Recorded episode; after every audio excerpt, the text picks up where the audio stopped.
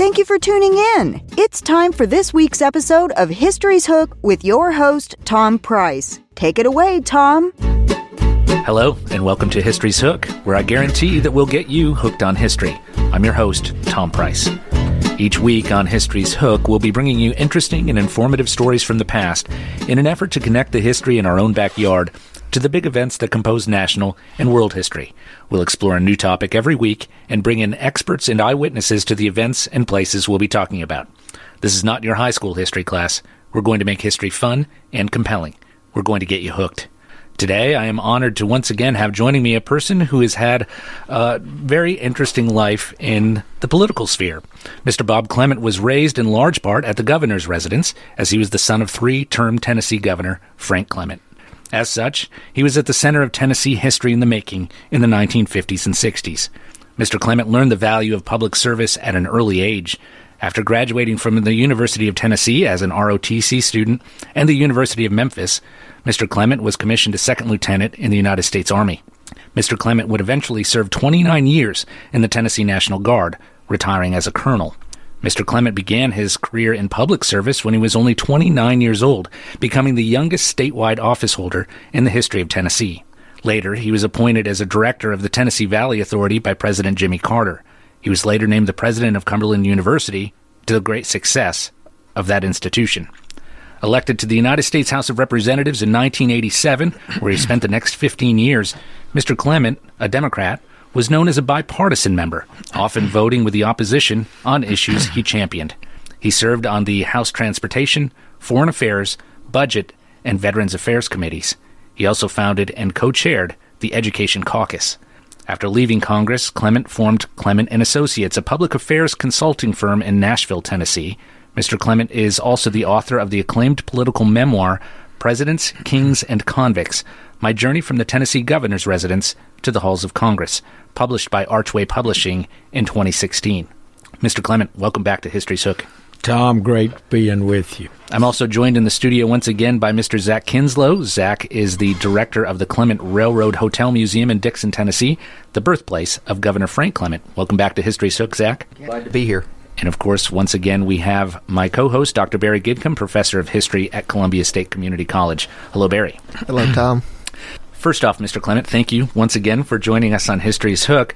Before we continue with your life story, what advice would you give to a young person who might be thinking of entering public service today? You know, I have a lot of young people contact me and want to talk to me or interview me or come see me, and I'm pleased to talk with them because I, I we just have too many people sitting on the sidelines these days uh, that are spectators rather than participators. And I want young people to get involved in politics and public service. And I'm very discouraged, Tom, with the campaign laws being what it is and uh, Supreme Court decisions about no limits on campaign spending. Uh, we need limits on campaign spending to give the average person the opportunity to run and win. And critically important for the future. But I do uh, reach out to young people, and I do speak to a lot of uh, uh, schools and, and civic clubs and all that, and uh, and I ask, uh, I tell them I'm. I think the statute of limitations is run. Uh, ask me anything personal, political, or professional that'll that'll help you. But a lot of them want to know how how you get started, and there's not any particular way to get started. And naturally, the more people you know will help you. Uh, getting a good education, and I sure stress that, is critically important to prepare. My father did as governor here. He had no contacts. Uh, he didn't have any money, but he had big dreams. And so I'd like to think a lot of young people would look at it that way. Uh, get a good education, uh, prepare yourself, uh, join civic clubs or uh, youth groups or etc. to uh, get and get involved in helping other people. When you help other people, uh, you're surely helping yourself. What, in your opinion, are the qualities that make up the most successful politicians? the most successful. Uh, you know, I you know it doesn't matter wh- what profession. Uh, I know in Congress, the number one profession's lawyers. I'm not a lawyer. Uh, uh, I escaped that. Everybody, everyone in my family's an attorney, but me. But uh, whether you're a plumber or electrician or a farmer or an educator, uh, business person, uh, I, I, we need all, people from all walks of life uh, being involved in the political process, not just one profession. Um, we spent a good part of the previous episode on your early life and the life of your father, of course. Let's recap your life up to where we ended our previous episode. You were born in 1943, the son and one of three children of Lucille and Frank Clement. Your father was a three time governor of Tennessee and one of the most charismatic politicians in American history. You grew up in the governor's residence, getting to meet some of the most influential people in American history. After attending the University of Tennessee and Memphis State University, you joined the military, becoming an Army officer. Your father, who you described as your greatest mentor, died in a tragic automobile accident in 1969 at the age of 49. You were, uh, as you wrote in your book, devastated, but managed to pick yourself up and move forward nonetheless. I'd like to start today talking a little bit about your military career. Mm-hmm. You joined in the 1960s as the United States was ramping up its involvement in the Vietnam War. What were your thoughts on American policy in Southeast Asia at the time, and were you worried about being sent to Vietnam? Well, that, that's that's a very interesting uh, question, and uh, and yes, I did serve, and I, I, was in the ROTC at University of Tennessee, as you mentioned, and uh, I also knew with uh, a draft number of forty three out of three sixty five uh, I was going to be called. And the question was whether I was going to, because we had a draft at that time, whether I was going to go in as a buck private or a officer. And I said, I believe I'll stay in college and get my college degree and be commissioned a second lieutenant, which I was. I, I was not pleased at all, even before I went in the U.S. Army, and I sure wasn't after uh, getting in the U.S. Army about Southeast Asia and uh, particularly about our involvement in uh, Vietnam. I did not like the way we fought the war. We fought the war of containment. We did not fight a war to win. And I think there's a big question, too, whether we should have uh, been fighting over there at all, because I know at that time we were concerned about the Chinese uh, taking over all of right. Southeast Asia, and I, I think there probably been better ways, and we spent an awful lot of money, and and uh, that seemed to apply to that second Iraqi war, which we might talk about as well. But uh, it, but uh, I I did have real reservations, but but I did serve because I was going to serve my country and serve it honorably. I wasn't going to go to Canada or wherever else, and and uh, then I took I had my shots and went through the Vietnam orientation course. And you were preparing to go. And I was prepared. I was supposed to be in the in country Fourth of January, 1970, and it was still really hot over in Vietnam. And then when they took me off orders, then I had about 10 months left on active duty. And I and uh, because I'd come home to try to help my mother and my br- brothers and all that with dad's death. But then I I volunteered for Vietnam, and then they uh, OPO or and uh, Department of Defense wanted me to to extend. I said, well, uh, because they said you need to spend at least 12 months or more in Vietnam rather than 10 months, which I had left on active duty. I said, I don't believe I want to go that bad. so I never did. One of the duties that you had as an Army officer was to inform soldiers that they were going to be deployed to Vietnam. Mm-hmm. It must have been a tough assignment. Well, I was at the Civil Affairs School, and uh, we sent uh, a number of people from the Civil Affairs School to Vietnam, part of the pacification program, uh, and uh, try to work with the villagers and all. And uh, that's that's what I did. And yeah, I, matter of fact, my sergeant, Sergeant Perkins, is the one that informed me after I informed everybody else. Sergeant Perkins says, uh, Lieutenant Clement, I got some news for you. I said, Well, what's your news? He says, You're going to Vietnam. I said, I said, Sarge, I hadn't eaten lunch yet. Uh, I, don't tease with me about that. He said, I'm not teasing. so uh, that was an experience. I bet it was. Uh, you attended graduate school at Memphis State and were in that city when Martin Luther King Jr. was killed. Uh, what do you remember of that day? Yeah, that was unbelievable. Uh, I mean, it, and I'll tell you, uh, Memphis handled it well, uh, too, compared to Ferguson and other places five o'clock in the afternoon, you better be off the roads, off the streets, or you got arrested. Here at Ferguson, they had people, curfew was at midnight at night. You know there's a lot of trouble going to happen then. But I mean, at five o'clock in the afternoon, I mean, Memphis was shut down because there was a real concern the whole, the entire city would be devastated be burned down. But I will say, for black brothers and sisters and uh, and all that, they, they the vast majority came to the rescue because they did not want pillaging and looting and destroying and uh, and kept it from happening. Just three years after you lost your father, you had left the army. You decided to throw your hat into the political ring, a seat on the Tennessee Public Service Commission. You, at 28, took on and beat the longtime incumbent in the primary, then took on the Republican candidate, State Senate Minority Leader Tom Garland, in the general election.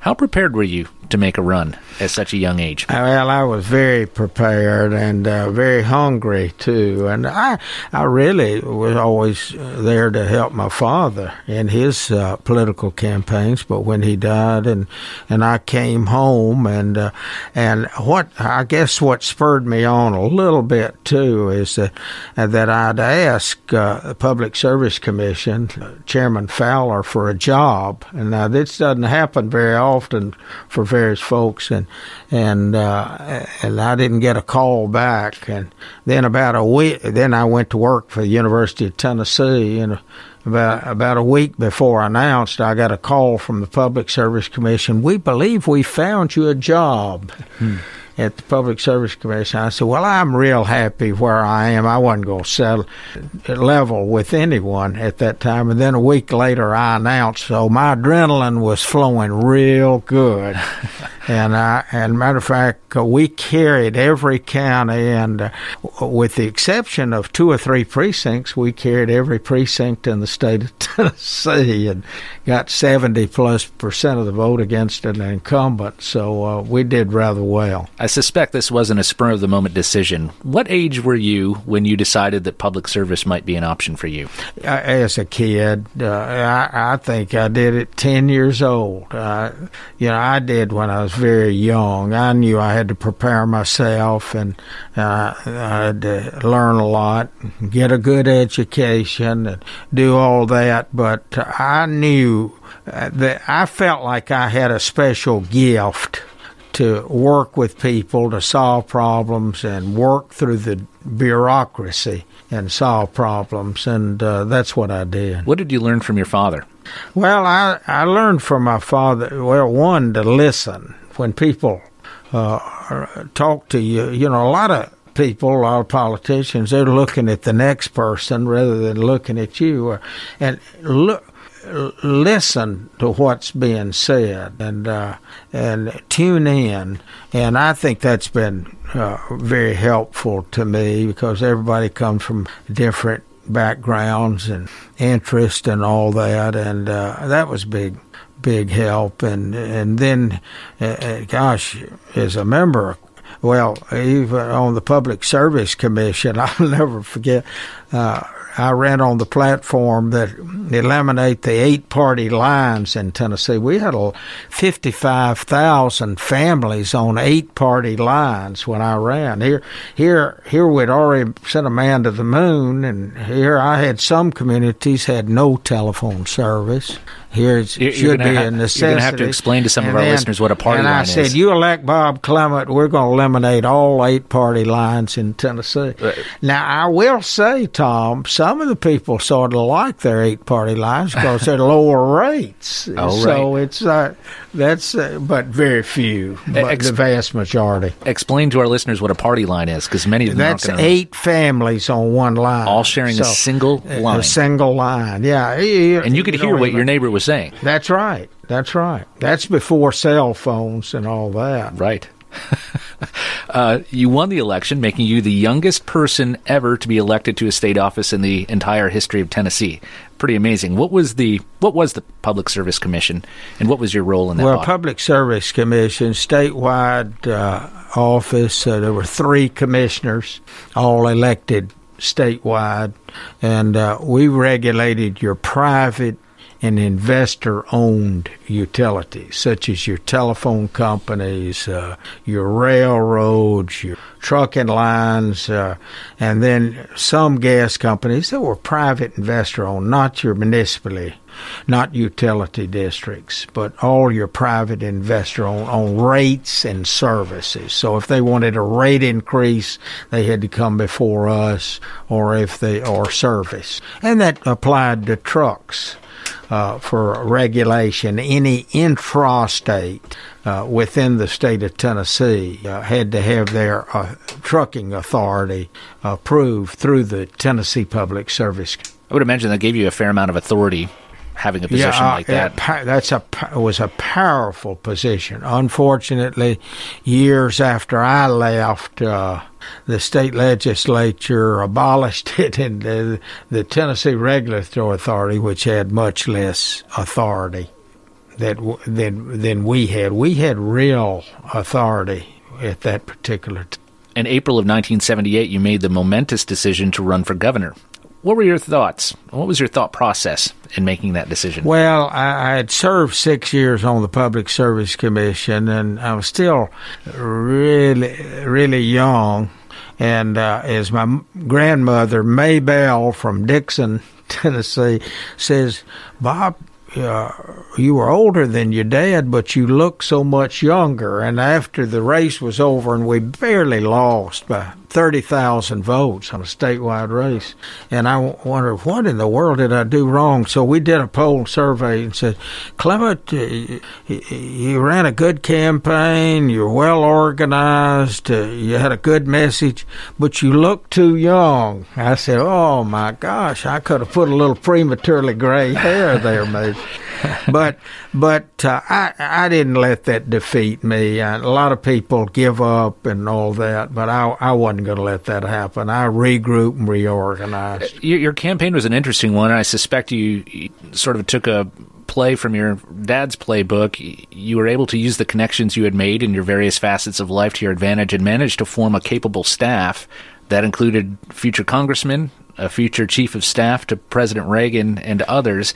Uh, did being the son of Governor Frank Clement help you or hurt you publicly? Well, I said in the campaign, I don't want anyone to vote for me because my father's Frank Clement was Frank Clement, but I don't want anyone to vote against me because he was. You know, vote for me because you believe I can do a good job and make a difference. Uh, but it was a tough campaign, and uh, golly, I had it was a very crowded field in the primary, and as I said, uh, we almost we came real close to winning, but uh, but there's no seconds, Right. You know, all or nothing. But you uh, lost to Jake but it was a it was a to Jake Butcher, and he ended up you know going to the penitentiary, and part of it had to do with that race. Is that right? Yeah. He lost. He in the lost, general election and to Lamar Alexander, Right. uh, defeated, uh, uh, got the Republican nomination and defeated uh, Jake Butcher. What was the biggest thing you learned from losing an election? Well, uh, you know, you always think that when you win it, you've done everything right, which is wrong. And then when you lose, you think everything you've done is wrong, and that's not correct either. Uh, but I do think you probably learn more from uh, losing than winning, uh, and uh, and it and uh, but so many people, I, I mean, I get so negative after they lose, you know, thinking everybody's against you and all that. And it's just not that way. I mean, it's a, it's a snapshot a snapshot of that particular moment. Uh, you could run the day before, the day after, and you might have different results. Hmm. Uh, and uh, so there's no one way to run a, no, successful time, campaign. Timing is everything, hmm. and uh, and at times in my life, uh, I, I, could have chosen better times to run or not run, and uh, and and that hurts, and uh, because but you, but a lot of times you don't know. You know, I, you talk about. I just wish the Lord, Lord, I felt like I, I prayed about it, but Lord maybe wanted me to run, but didn't want me to win. Uh, you know, you you got to look at it a lot of different ways, sure. and, and not judge yourself too harshly. That uh, and and still believe in this country and this state. We, we got too much to be proud of, and and it doesn't shine on the same dog every day even though you weren't successful in that particular run, you kind of made a name for yourself. People were paying attention to your race and to your career. You were appointed by President Carter to the TVA board. Yeah, that happened. I didn't plan that. A lot of things I didn't plan. But after I lost the governor's race, uh, Governor Ned Ray McWherter and uh, U.S. Senator Jim Sasser approached uh, President Jimmy Carter, you know, you ought to appoint Bob Clement to the TVA board because Public Service Commission is is on a state level when it comes to regulation of utilities and uh, comparable to what the TVA, even though TVA is much more vast and server serves part of seven states. And uh, gosh, when I was there, we had a six billion dollar budget and uh, fifty five thousand employees, and three of us making those decisions. That's incredible. It is. How old incredible. were you at that point? Gosh, I was in my mid mid 30s. Uh, your confirmation to the TVA board was an interesting process. You were filling an unexpired term for just two years, a full term being nine, but you were pressured, threatened might not be too strong a word from some political circles. Well, uh, uh, I, I, I've sort of made a mistake during the uh, during the confirmation, uh, and this is before the hearings, and and the public, uh, the local media asked me the question, says, uh, Mr. Clement, where should the TVA headquarters be? Because there was a question whether it should be in Tennessee or somewhere else because we serve seven states. I said, well, it's always been in Tennessee. I think it ought to remain in Tennessee. That's all Senator Heflin needed in Alabama because northern Alabama has a lot of TVA facilities. And boy, he went on the attack and I mean really on the attack to keep me off the TVA board. And he he uh, he wanted me to recuse myself and uh, from voting on whether to move the headquarters from Tennessee to another state. And I said I'm not going to do that. And he said if you don't, I'm going to. I'm going to keep you off the board. But when it came to a vote, it was 99 to 1 uh, to approve me on the TVA board. And I will say for Senator Heflin from Alabama, after the fact, he came up to me. He says, uh, "I want to." I, he said, "The war is over," and I couldn't have asked for a better uh, member to stand by me huh. for the next two years as a member of the TVA board than Senator Heflin, Alabama. You got to visit President Carter in the White House. He he had an official ceremony for you. Yeah, he, he did. He sure did. Interesting. What what kind of a man is he? Wonderful, very personable, uh, skill. I, matter of fact, I was with him not long ago. I, matter of fact, I even went to Plains.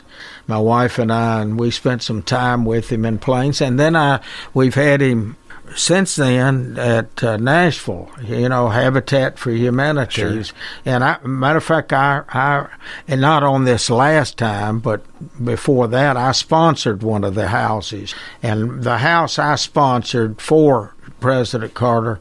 We built it in four hours, 39 minutes, and eight seconds. Good night. We set the world's record, and I was trying to get it in the Guinness Book or Guinness Book, and I and I didn't get it fast enough, and a group from Europe beat my record. Four hours, 39 minutes, and eight seconds built a house. Incredible. The foundation was there, but we built everything else. Amazing.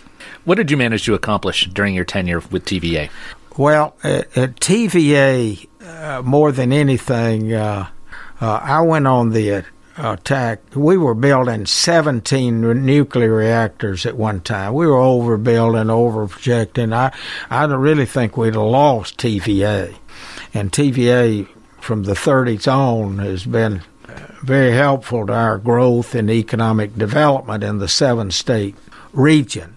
And, uh, and, but I felt like we were overbuilding, over projecting and uh, and I wanted to curtail part of the uh, nuclear program, and we ultimately did, and uh, and that needed to happen because it was just too expensive, and the power was not needed. We need to take a break. We'll continue our story with former Com- Congressman Bob Clement. You're listening to History's Hook.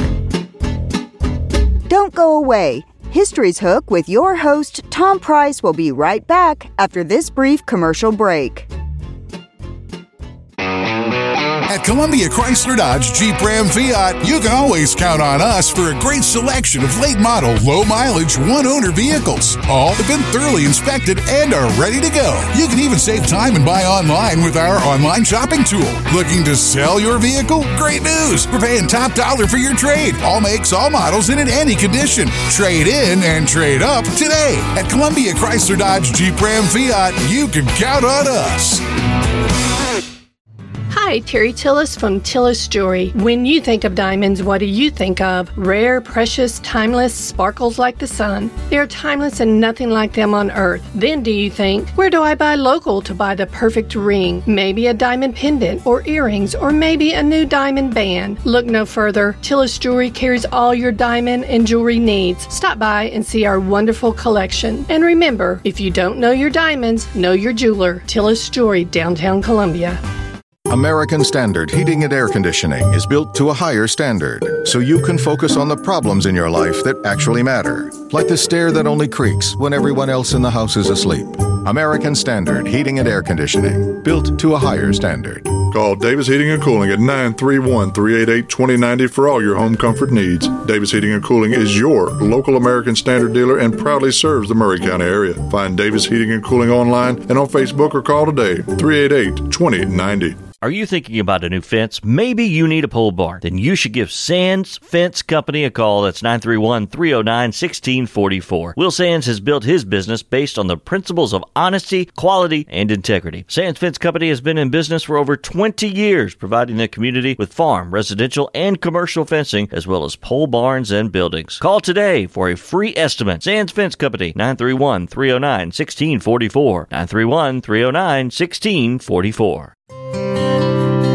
This is Dr. Dominic Mancini from the Dr. Gill Center. Have you been injured in a car accident? Are you still in pain? Untreated whiplash injuries to the spine may lead to future conditions, such as neck pain, low back pain, and headaches. The doctors at the Dr. Gill Center specialize in detecting and treating these conditions before they get worse. Our accident consultations are free. Call me painfree.com or call 615 551 9224.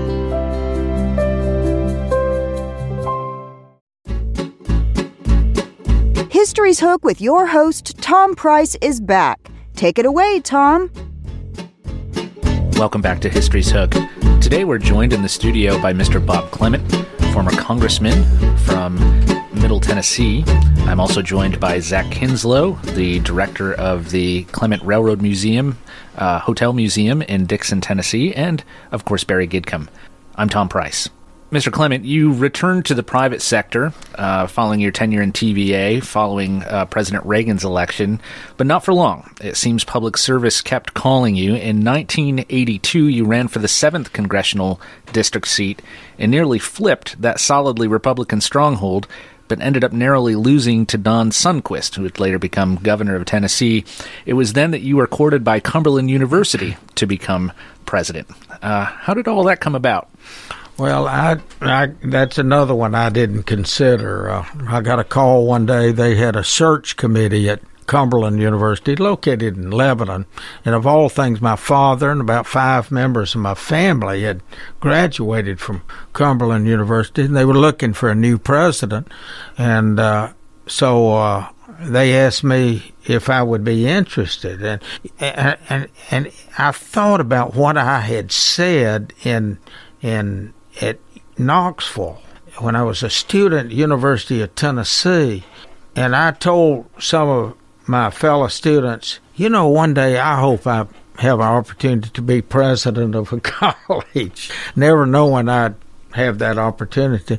And I applied, and golly, we had some great candidates. And I was you're, you're a non-academic. For yeah, non-academic. Uh, but at that particular time, Tom, they were looking for someone that knew how to manage people and resources, and number two, to raise money because uh, Cumberland University had fallen on hard times, and it had moved from a four-year college to a two-year college and dying. And so I saved the college and moved it from a two-year to a four-year college and got it fully accredited. And we uh, doubled the educational income and triple the uh, the uh, financial uh, resources for the college. So it worked.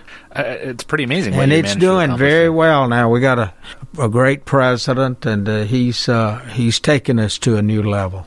It's a college that's been around since the 1840s. 1843, yeah. Uh, pretty pretty interesting. And as you said, in that time, you got it reaccredited back to a four year university. It had been that at one time, and then downgraded, so to speak, uh, to a two year school. You tripled the private gifts donated and doubled the educational income from tuition and research grants. You expanded the university's curriculum options and doubled the number of students and attracted a more diverse student body as well. You improved the physical plant. I've had people come to me and say, I remember when Cumberland University looked terrible, that the mm-hmm. grass was waist high and uh, the buildings were crumbling. Um, and put the university really on a solid footing that it really still enjoys today. Uh, you mentioned that was one of the happiest times in your life. You were young parents, you and your wife at that point in time. Your children were uh, still relatively young. What prompted you to leave? Well, my second child uh, was born there, uh, Rachel and uh, Liz, uh, Elizabeth and Rachel, and we we were really had a great time. We lived on campus as well.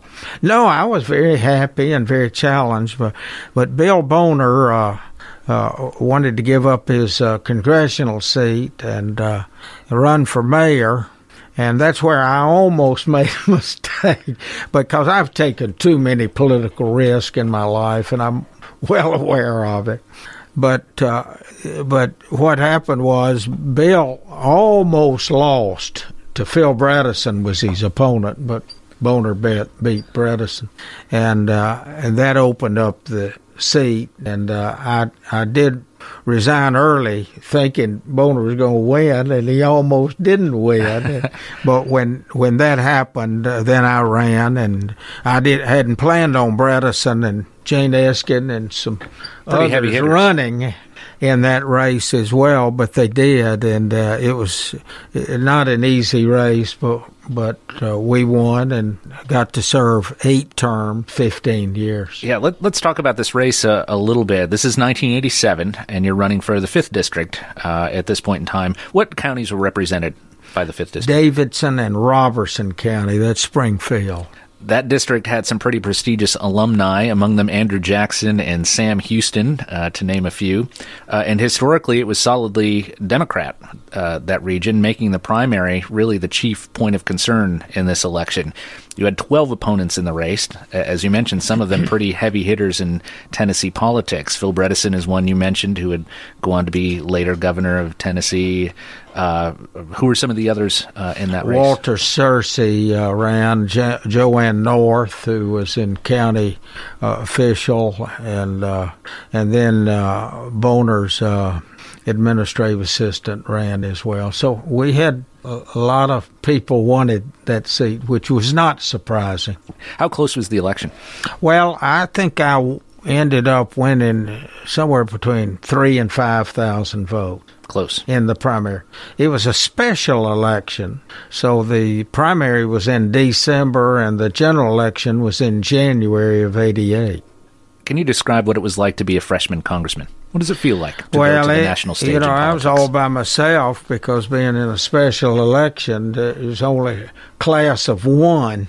So uh, then starting to vote immediately and be given a voting card with no orientation, no nothing. I mean, it was a it, it was an ordeal. Uh, but and then having to put your staff together, and uh, and I put a, a lot of a lot of Tennesseans and a few that were not from Tennessee that knew uh, the the system rather well in Washington D.C. because you, you really hire a different type person in the district in the state than you do in Washington because in Washington you're working on bills, introducing bills, and at home you're working on constituency issues such as Social Security and Veterans Affairs, etc. Sure. Uh, in your first term, you managed to do an unusual thing. You got some major legislation passed in the Noise Reduction Reimbursement Act. Explain yeah, was. it was. It meant about a hundred million dollars plus to the Nashville airport and uh, make us a first class airport and solve the noise problems, which was a huge problem at that time. You don't think about it today, but it was at that time. And that's one of the first things we did, as well as we uh, did a lot on the Nashville VA hospital to as well as the other veterans hospitals to help in that area. And then I cha- helped changed the formula. I was on the transportation committee, and I noticed we we were only getting three hundred and sixty million dollars a year in federal dollars for transportation, and other states were doing a lot better than us, but smaller. And I wondered why is that? And what was happening was the North and the East were were uh, were able to benefit uh, because of the old formula at the benefit of the South and the West, and the sh- population shift was to the South and the West had more population for the first time than the North and the East. Hmm. But we were operating under the old formula. We got that formula changed, and we went from $360 million in federal dollars to $800 million, hmm. almost overnight. You also felt some terrible tragedy with the loss of two chiefs of staff during your time? Yeah? I did. Uh, golly, the first one uh, I had Tom Stenger, uh, and matter of fact, he was with me at Cumberland University, and he was my chief of staff. And first year came down with cancer, mid thirties, and died. The second one was Alex Halt, and uh, Alex was a great politician, great person, great from Tennessee, and uh, Alex uh, came in one day, and this was when Al Gore was getting ready to run for president. And he says, and Al Gore had called me too, and asked me to give him, give Alex Halt, my chief of staff, a 60 day uh, all, off his job, and uh, and and and so I gave him. Uh, opportunity to work in the Gore campaign 60 days just to just just but uh, he didn't have to resign but uh, leave of absence. Sure. So I gave him a leave of absence the first 30 days in Nashville. He was just coming out of a side street on Broadway and at Marigold's restaurant and a drunk had been arrested over 50 times hit his car rammed it into uh, Marigold's restaurant. Hmm Alex Halt lost his life. Terrible. And he was in his mid 30s as well. You describe both of them as really pretty incredible young men. Incredible with, young men. With important very important and had both of them had an unbelievable uh, future ahead of them. It's just major tragedy. I wanted to remember them today. Arguably, the most important decision during the George H.W. Bush presidency was the Gulf War. Iraq, led by Saddam Hussein, attacked Kuwait, seriously threatening the global economy. Casting a vote that sends young men and women into harm's way is a momentous thing. Did you support the decision to go to war, and how did it feel to debate and make that vote?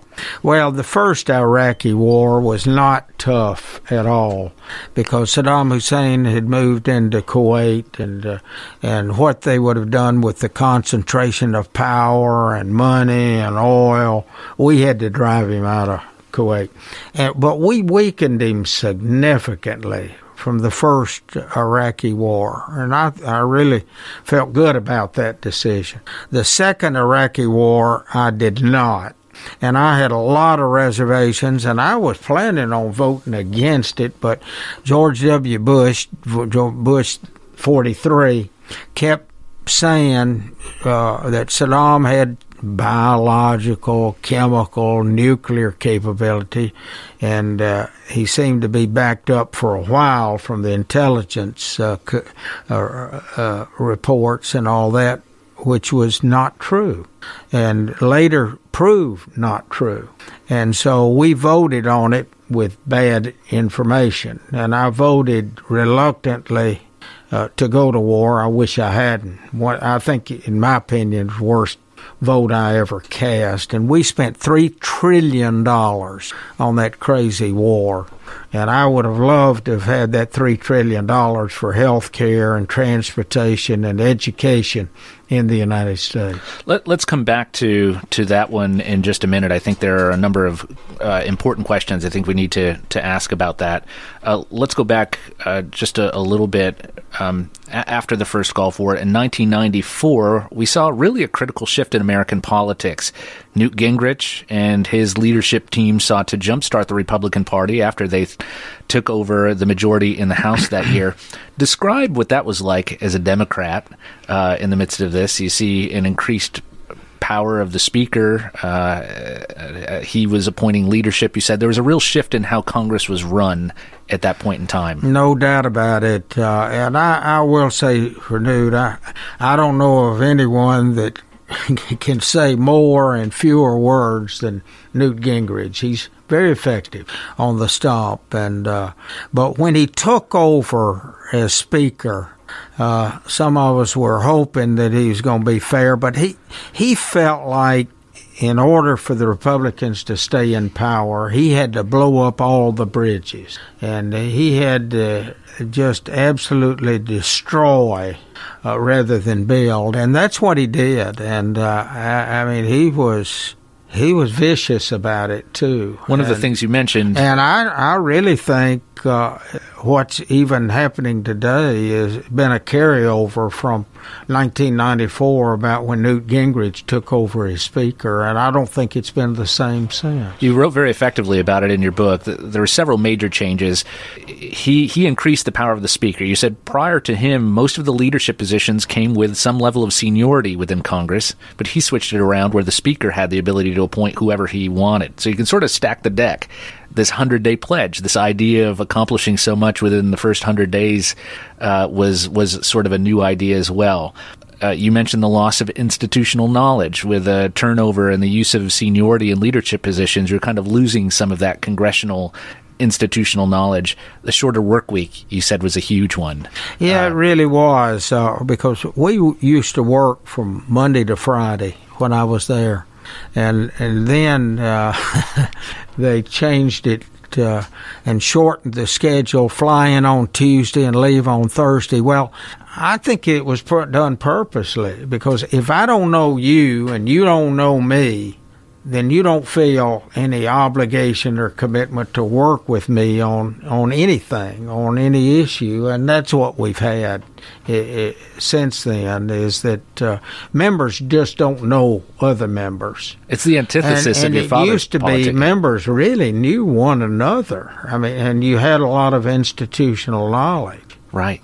Uh, it's the antithesis of your father's political viewpoint, where you know you need to shake hands. You need to know people. That's uh, right. Politics is about relationships. But if you don't have don't know a person, you, you're not going to work with them, and you're not going to help them, and uh, you're not going to reach across the aisle. And that's what we have today. And it creates a rise in deep partisanship. I think, which, as you said, is is very much where we are where we are today.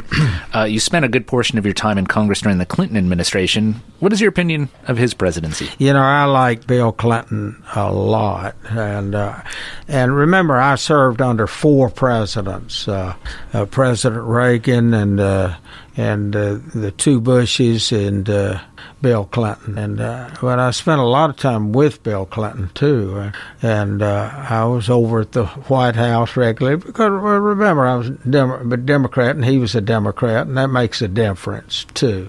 Even though I had with President uh, Reagan uh, and uh, as well as Bush 41, I worked with them a lot as well. Not as much as 43. The second Bush, but but I did have the opportunity to work with the others. But Bill Clinton, uh, he really knew this country, and uh, and we even had a balanced budget in his administration as well. You know, we talk about balanced budget these days, and what was what's amazing too is there wasn't an hour when I was there for 15 years that people wouldn't, members would not talk on the floor of the House about a, a national debt or budget deficits, and it's hardly mentioned that.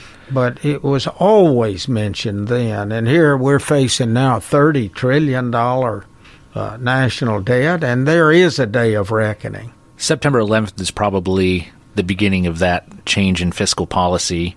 Uh, you were in Washington that day. Can you describe that? Yeah, day? I was, and I'll never forget that either. I, I was really at home first, and, and watched it on on th- that early that morning, and uh, I, I, I, the first plane, and it was one set of circumstances, but when that second plane went down, I knew we were in for some real trouble. And so I rushed to the Capitol. And on my way in, because I lived in lived in Virginia between Old Town, Alexandria, and Mount Vernon, I saw the Pentagon burning.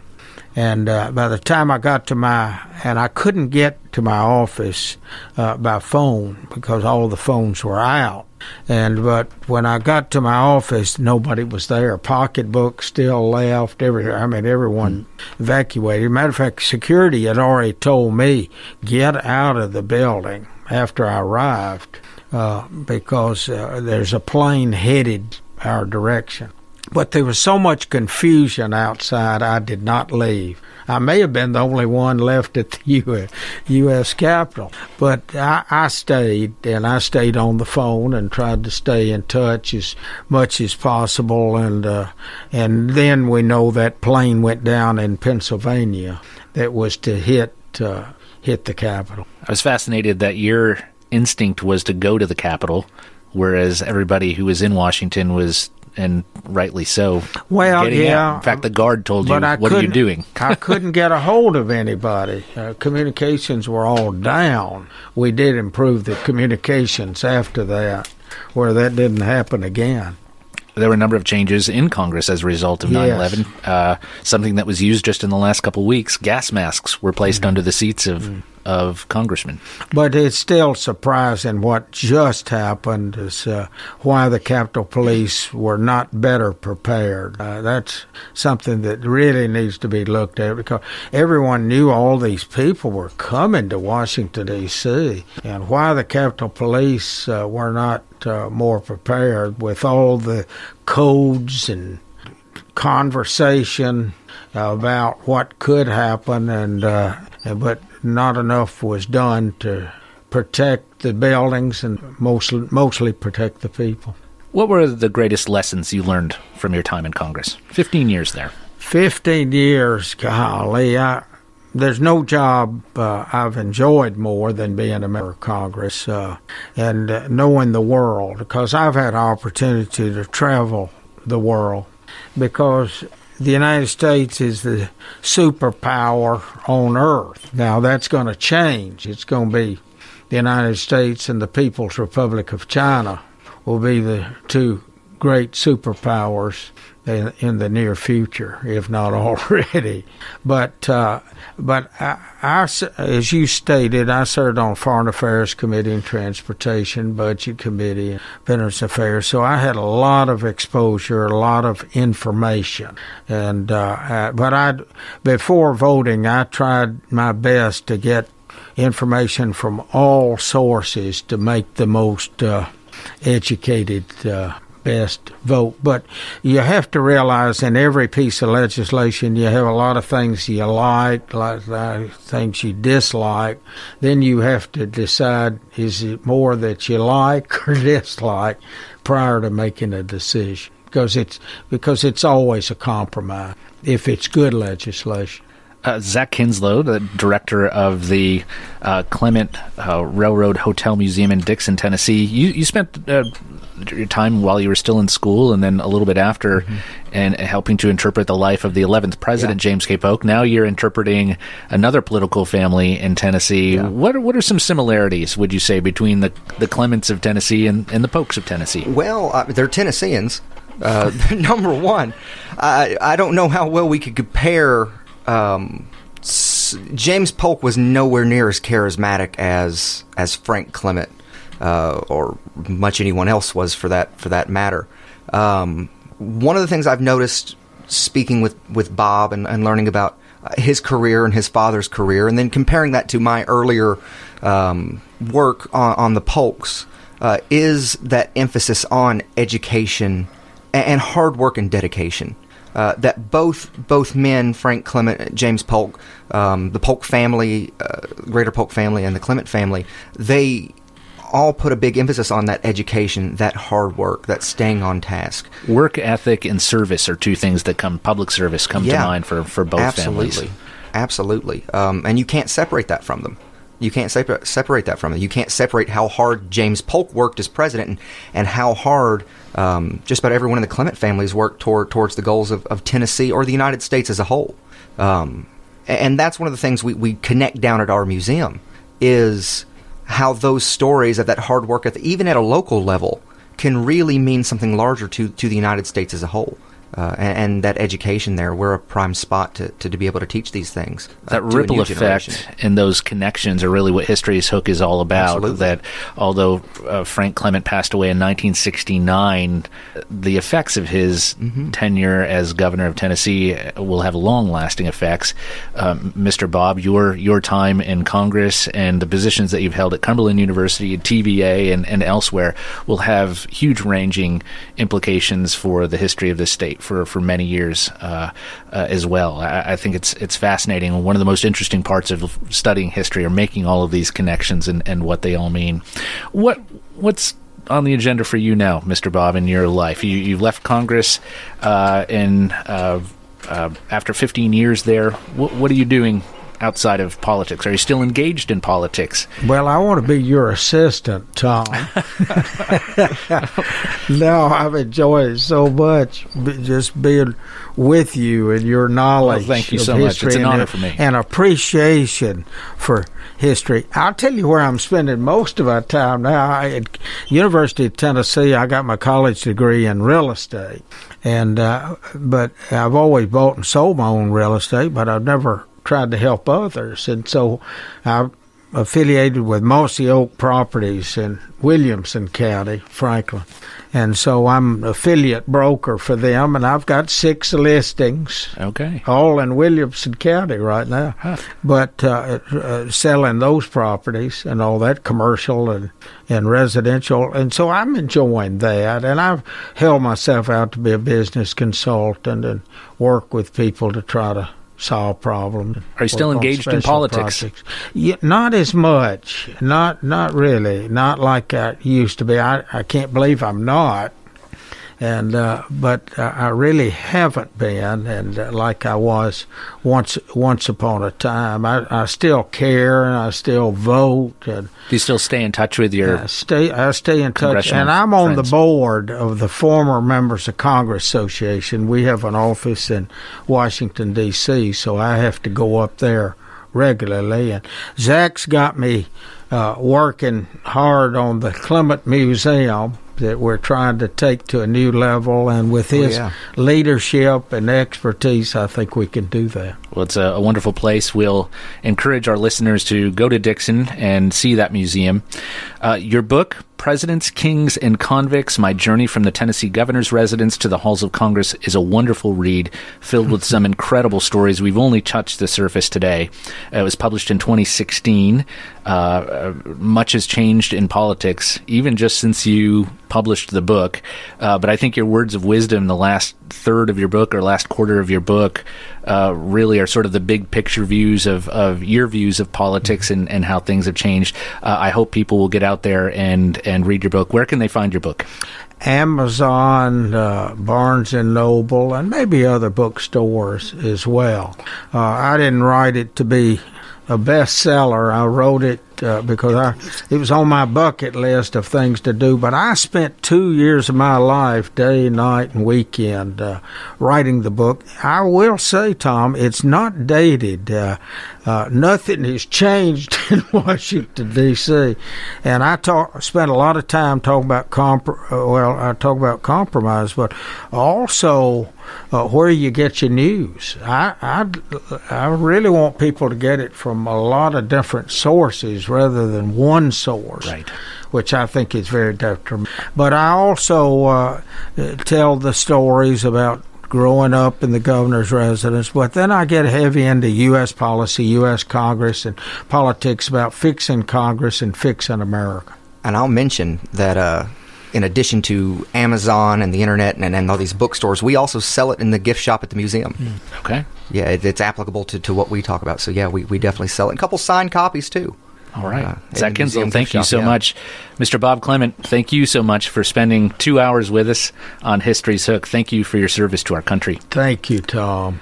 We end the show with this quote from our guest, former Congressman Bob Clement, who ended many speeches during his long and varied career saying, I am only one, but one is 100% greater than none, and that which I can do, I will do. So help me God. Thank you to our sponsor, ServPro of Maury and Giles County, for their support. Thank you, the listeners, for tuning in each week. Join us again next week as we connect the history in your backyard to the world on another edition of History's Hook. Thank you for joining us for this week's edition of History's Hook with your host, Tom Price. We hope you enjoyed today's show. Be sure to join us every Saturday at 9 a.m. and again at 6 p.m. right here on WKOM 101.7 FM for a journey through time.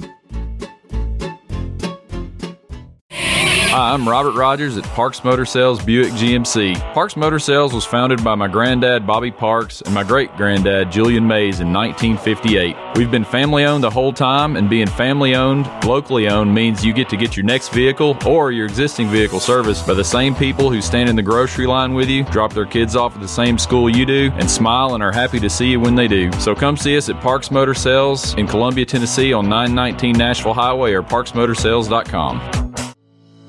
I'm Barbara Lincoln with Hollins Pharmacy. We have advertised with WKRM and WKOM for the past several years and found it to be very successful. I highly recommend advertising with them if you have a local business like ours. We're located at 1608 Hatcher Lane here in Columbia. We're open Monday through Friday from 8 to 6 and Saturdays from 8 to 2. Stop by Hollins for all your prescription needs where we have fast, friendly, courteous service. We custom fit support hose for you also. Thanks for supporting Hollins and WKRM and WKOM. Hi, I'm Steve, the garbage man. Are you new to Maury County? We want to welcome you and your family. We are a local residential garbage service and we want to be your garbage man. We've been around for over 30 years, so we have a reputation. Check us out at garbagemaninc.com or call Mike at 931 540 0919. You could also ask your neighbor. 931 540 0919. For 40 years, the Jeweler's Bench has worked hard for their customers and provided the highest quality jewelry at the best price. They keep going back. Recent renovations have allowed them to expand their inventory. More high quality jewelry, custom vintage and estate pieces, and professional jewelry and watch repairs. They also buy gold. The Jeweler's Bench, still here, still great service. 808 Trotwood Avenue, Columbia. Every morning, I park my car across the street from my business and I can't wait to get in there. That's pretty common for small business owners. We have the added satisfaction, however, of guiding hundreds of families with their retirement, education, savings, and general investments. We're a locally owned business that tries very hard to simplify a complicated world. This is Monty Sneed from Caledonian Financial in historic downtown Columbia. Securities and investment advisory services offered through NBC Securities Incorporated, member FINRA and SIPC. Columbia Foodland is a locally owned and operated family grocery store with a full line of dry, dairy, frozen, meat, and produce items. We focus on keeping the freshest hand cut meat and produce items daily with the most competitive prices in town. We offer weekly ad specials as well as in store weekly specials throughout the store. Located at 427 West 7th Street in Columbia in the former Harris Foodland location. Columbia Foodland. We are here and ready to serve the wonderful people of Columbia and the surrounding areas. This is Trip Stoltz with Columbia Ace Hardware. I love listening to 101.7 WKOM FM, Columbia, Tennessee.